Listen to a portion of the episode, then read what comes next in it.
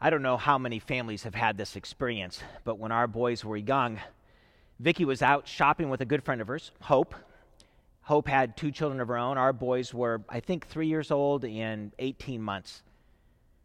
Vicky and her friend Hope were um, used to going out to the mall together, and they would uh, uh, take turns watching over the kids while the other one shopped. And there was this one particular mall that had this play area, and the play area had one entrance to it. So Vicky was standing at the entrance watching the kids.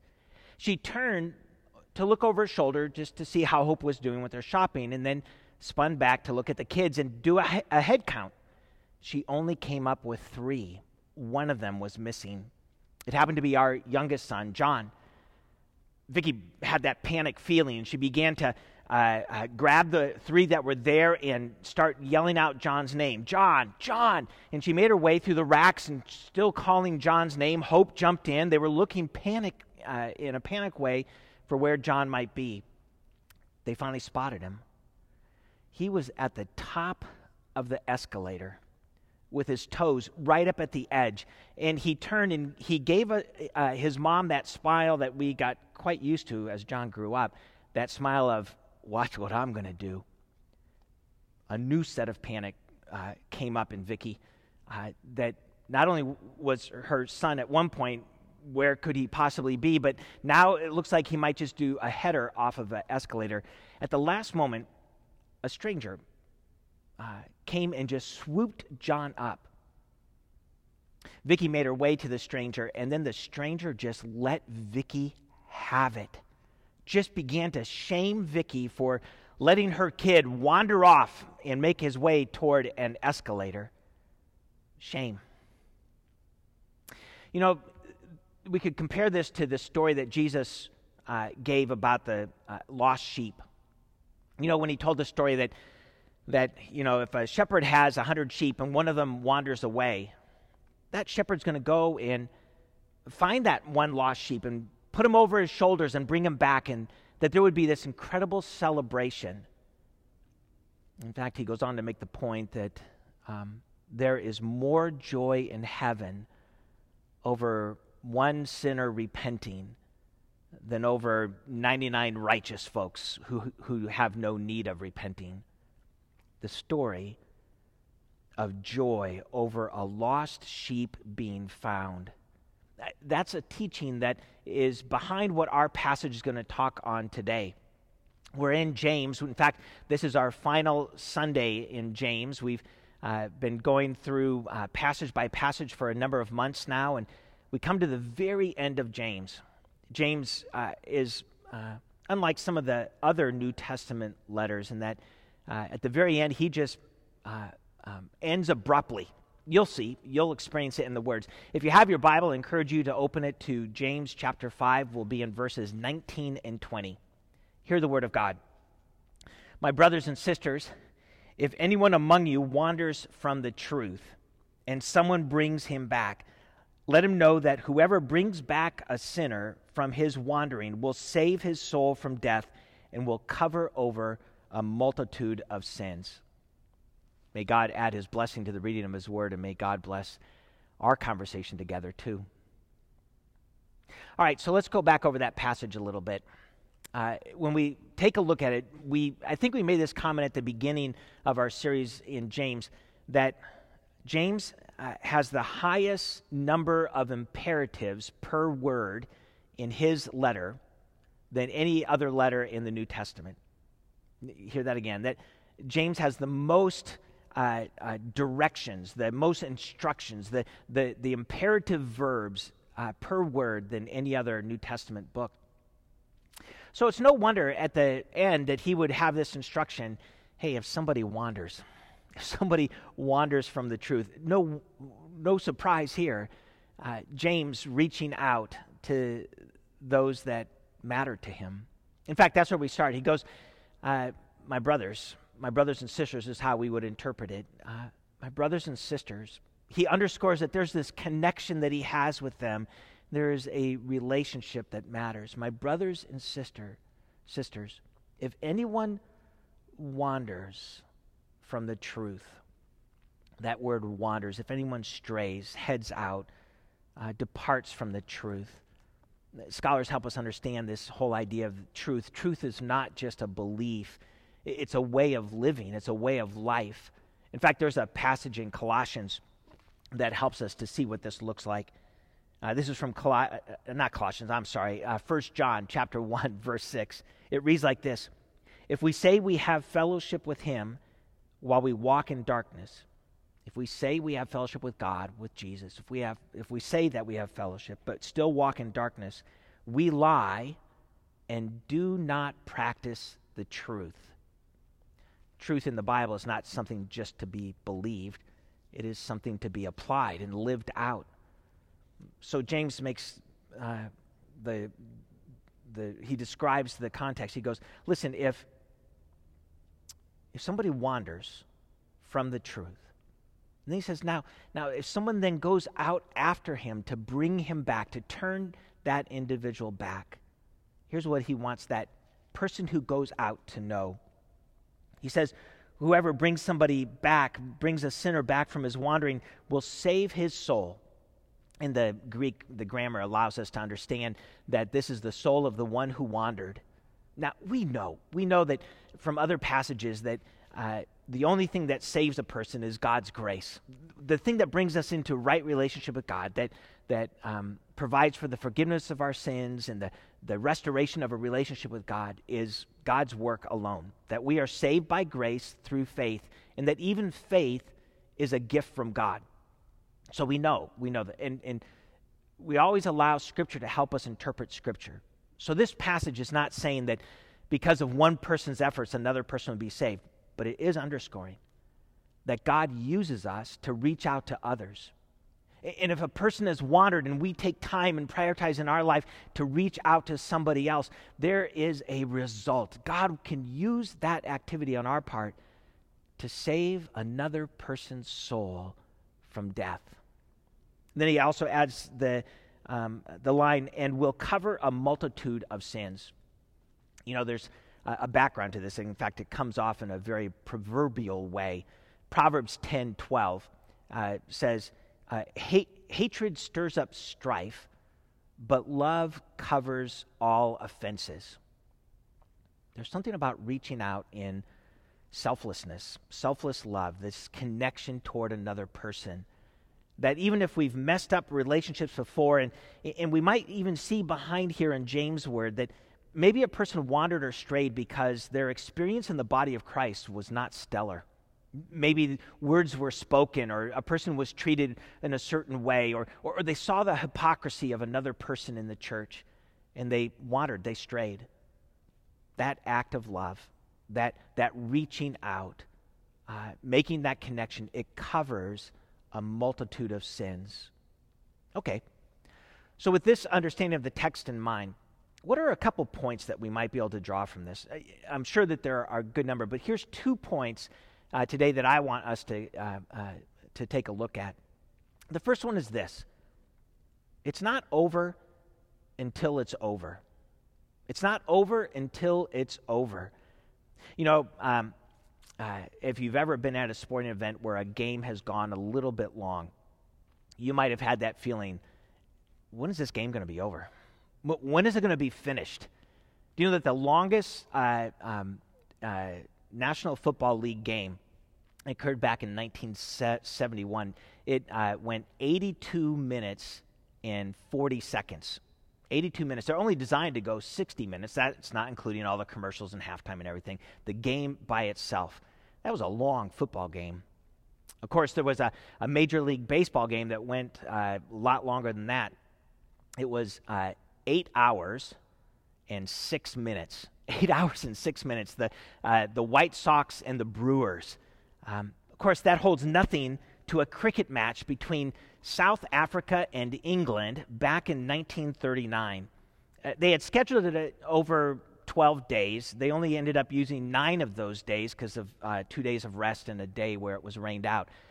But in those nine days, they played, what was it? it they played uh, 43 hours and 16 minutes. 43 hours of playing a game. Here's um, how many runs they scored. They scored 1,981 runs, and it ended in a draw. After all that time, it ended in a draw. The English team had to uh, catch a ship to sail back home. You can imagine the feeling of when is this thing going to be over? Well, we might bring that question when we look at somebody who wanders from the faith. Is it over? Is it done? Is now this their life from here on out? I believe that Scripture says it's not over until it's over. And I thought that maybe we could address the question uh, by taking a look at uh, the difference between Calvinism and Arminianism. Uh, some of you who are going, I don't know those things. Others of you are getting all excited because, oh, here comes some theology. So, John Calvin, he lived in the first half of the 16th century, and Jacobus, Jacobus uh, Arminius um, lived in the second half of the 16th century. In fact, uh, Jacobus was only four years old when, uh, when Calvin died. Uh, there's a big difference, though, uh, in the way they approach the question of uh, when is it over? When is over? Uh, in Calvinism, and this is really the teaching that would come after Calvin. So Calvin had his, his writings and his teachings, and he's, by the way, the head of what we call Reformed theology, the theology that backs up the Presbyterian experience.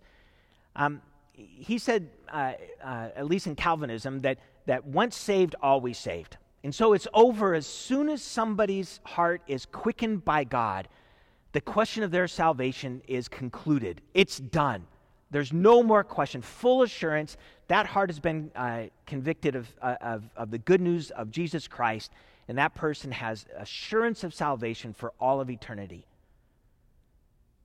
Now, Arminius came at it from a different angle he looked at other texts in Scripture and also the experience of watching people and, and saw that, wait, there's evidence in Scripture and in life of people walking away from the faith. Okay, so they're both claiming Scripture. We might just take a quick look at, it, at two of the passages. Uh, from John Calvin's standpoint, from a Calvinist standpoint, we come across Romans 8 29 through 30. It goes like this For those whom he foreknew, for those whom God foreknew, he also predestined to be conformed to the image of his Son, in order that he might be the firstborn among many brothers. And those whom he predestined, he also called. And those whom he called, he also justified. And those whom he justified, he also glorified. Did you notice how God is the mover uh, throughout those two verses? God is the one who foreknows. God is the one who predestines and justifies and glorifies. In fact, the passage will go on to say, uh, as Paul writes, it goes on to say, um, if God is for us, who can be against us? And that nothing, nothing, nothing can separate us from the love of God. It's a pretty clear case for once saved, always saved. That it's over as soon as a person's heart is um, uh, made to come alive by God's hand. But then Arminius uh, and his followers come in and go, wait a minute, how about some other passages? Let's take a look at something like Hebrews chapter 3, verses 12 through 14. Take care, brothers, lest there be in any of you an evil, unbelieving heart, leading you to fall away from the living God. But exhort one another every day as long as it is called today, that none of you may be hardened by the deceitfulness of sin. For we have come to share in Christ if indeed, listen to this, if indeed we hold our original confidence firm to the end. All right, so there are passages in the Bible that seem to very much indicate that it's possible to wander away. So, what do we make of this? Well, we know that both Calvin and Arminius uh, supported that faithfulness matters. So we know God's at work, that God, God is the only one that can quicken hearts. And, and when God moves, there is something that can be counted on for all of time. And yet, both Calvin and Arminius would underscore faithfulness matters. So maybe we could turn to another story that Jesus provided another parable that might help us uh, understand this whole thing of when is it over for a wanderer? He told a story of um, these four soils. Um, he, he, told, he told a story that, okay, so there's seeds that would fall on a path, and well, those seeds, a bird would come along and, and take the seeds and fly away. That would be like a person who heard the good news of, uh, of what God was doing in and through Jesus Christ and the good news of God's kingdom, uh, but there wasn't much understanding. And so the evil one comes and takes that, uh, that faith away, that understanding away. Then there would be seeds that would fall on rocky soil.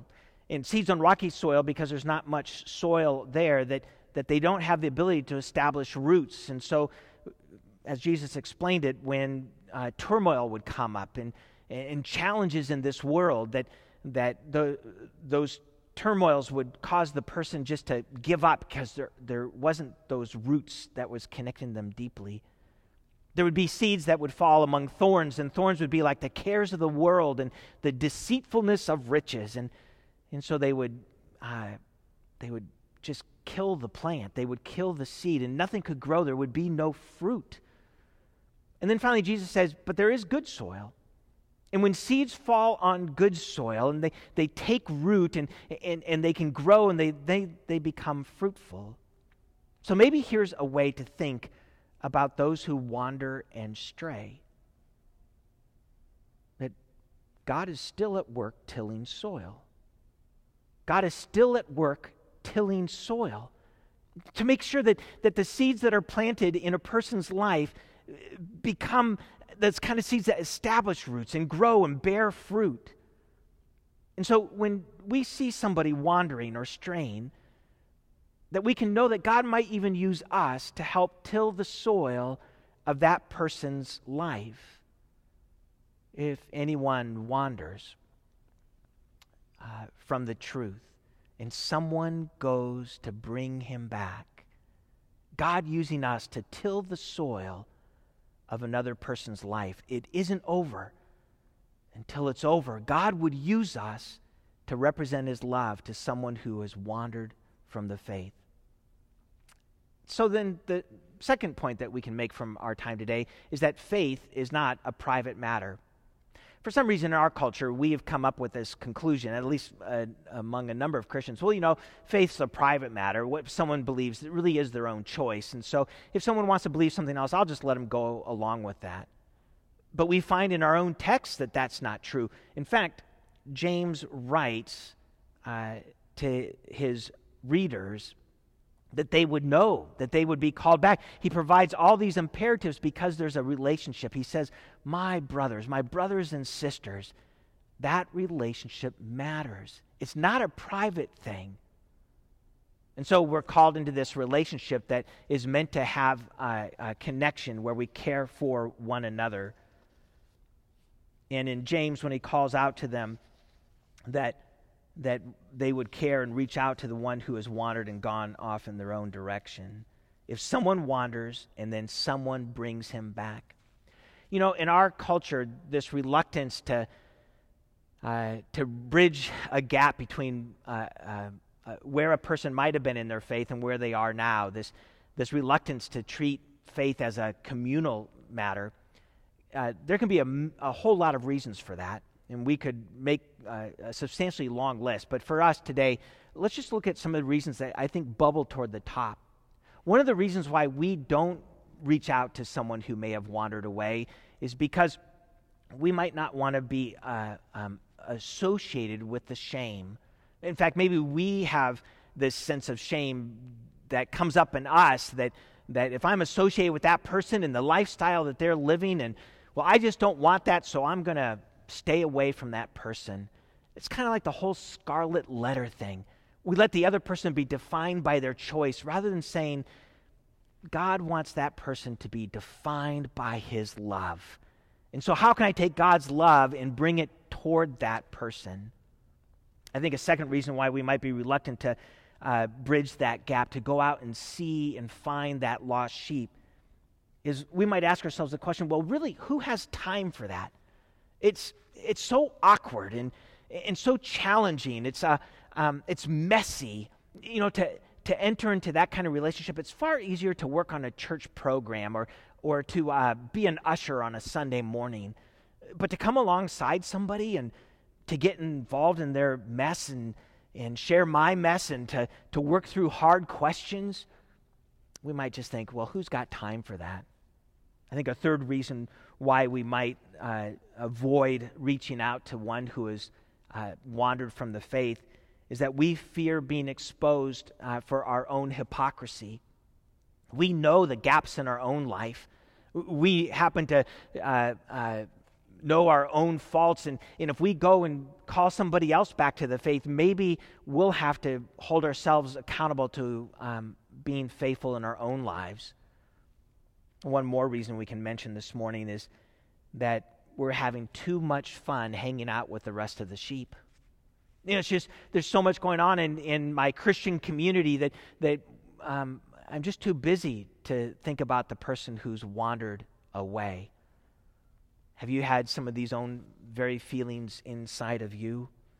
Maybe it's time to recapture that lost sheep story.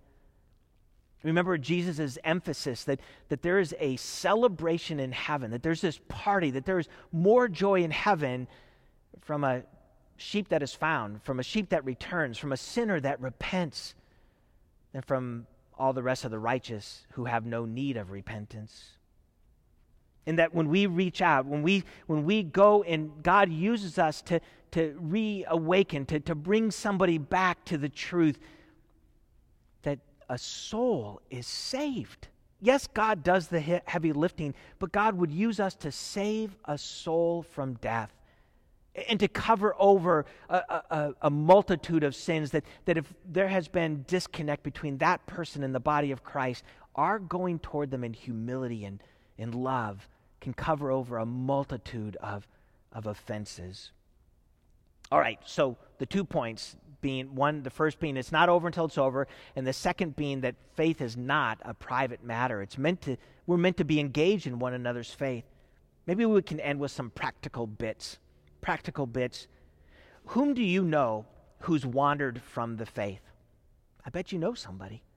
Maybe somebody in your family, maybe a, a, a grandchild or a parent or uh, um, a brother or a sister, that somebody who's wandered from the faith. I bet you there are people living on your block or in your apartment complex that grew up in a church and maybe even made a confession at some point that maybe even uh, participated in the life and ministry of a local church, and only now they have no connection. Who do you know that has wandered from the faith? Hold on to those names. Because we next ask the question what role would God have you play in bringing that person back, in helping that person to turn back toward Christ. Would God have you pray? Absolutely. There's no question about it. You can begin right now praying for that person. I bet you uh, many of us already have been praying for somebody. We've been praying, God, would you, would you help them uh, um, to be able to receive and understand your word? Would you cause it to be that there would be deep roots in their faith? Would you make it possible that the, that the thorniness of this world, that the, the cares of the world and the deceitfulnesses of riches, that they wouldn't interfere with that person's faith? Would you move, God? Praying is so appropriate. So, what role might He have you play? Would, would He have you um, practice uh, humble integrity? Absolutely yes, your faith pattern matters. You're called, I'm called to be light in this world. And if we're not committed to, to practicing humble integrity, um, then all we show is this double mindedness. That's what James called out in a number of places in his letter that we're not to be double minded, not to say we believe one thing, but then live according to a different pattern. So, our willingness to confront our own duplicity, our own double mindedness, opens up the door to, to provide a greater sense of humility and integrity. We have been people who have received mercy, so let's show mercy.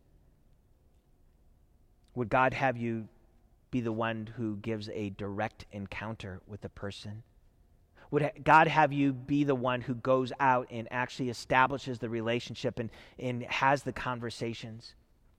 Well, here I think we, we can give a yes and a no. Every single one of us can be sent into this world, and God would send every single one of us to reach out to somebody who's walked away from the faith. But there may be some relationships where we want to think about wisdom. Maybe we're not the person that God would have go. Maybe there's so much baggage in our relationship that unless we're willing to deal with that baggage, to confront our own involvement in, ba- in the baggage, that we'll end up just pushing the person farther away. We really have to work through wisdom. God, am I the one in this relationship, or can I be praying that you would raise somebody else up to be your grace to this person? Maybe one more practical bit. Maybe you're the one who's wandered from the truth. Maybe you've been playing a game on the outside and you've been hiding your wandering, your strain from the truth, your lack of practice of the faith from the rest of your congregation. You know, I, uh, I think we all would want you to be able to return to come back, to not have to play the game. I know that God wants to throw you a party, that God wants there to be celebration in heaven over the, uh, the choice that you make to return to Christ, to repent of sins, to come back to the truth and believe it and practice it. So, here I'm going to ask a favor of you. Would you risk talking with somebody? think of somebody you know who's a Christian who you feel is trustworthy, that, that you could count on. Would you reach out to them and let them know that you've wandered, that you're struggling with your beliefs, you're struggling with your faithfulness to God? And enter into that relationship. And, and in that relationship, trust that God will work to till the soil, that the good news of Jesus Christ would have roots in you and would then produce fruit in your life. Listen, I am so glad that Vicky was able to bring John home. All those years ago, I was so glad that Vicky was able to bring John home. I look forward to hearing stories of how God uses you and how God uses me to bring somebody back. Somebody who's strayed or wandered, that lost sheep who God so desperately desires to return to the fold. Let's let God use us in representing his love to all those, including those who wander. In Christ's name, amen.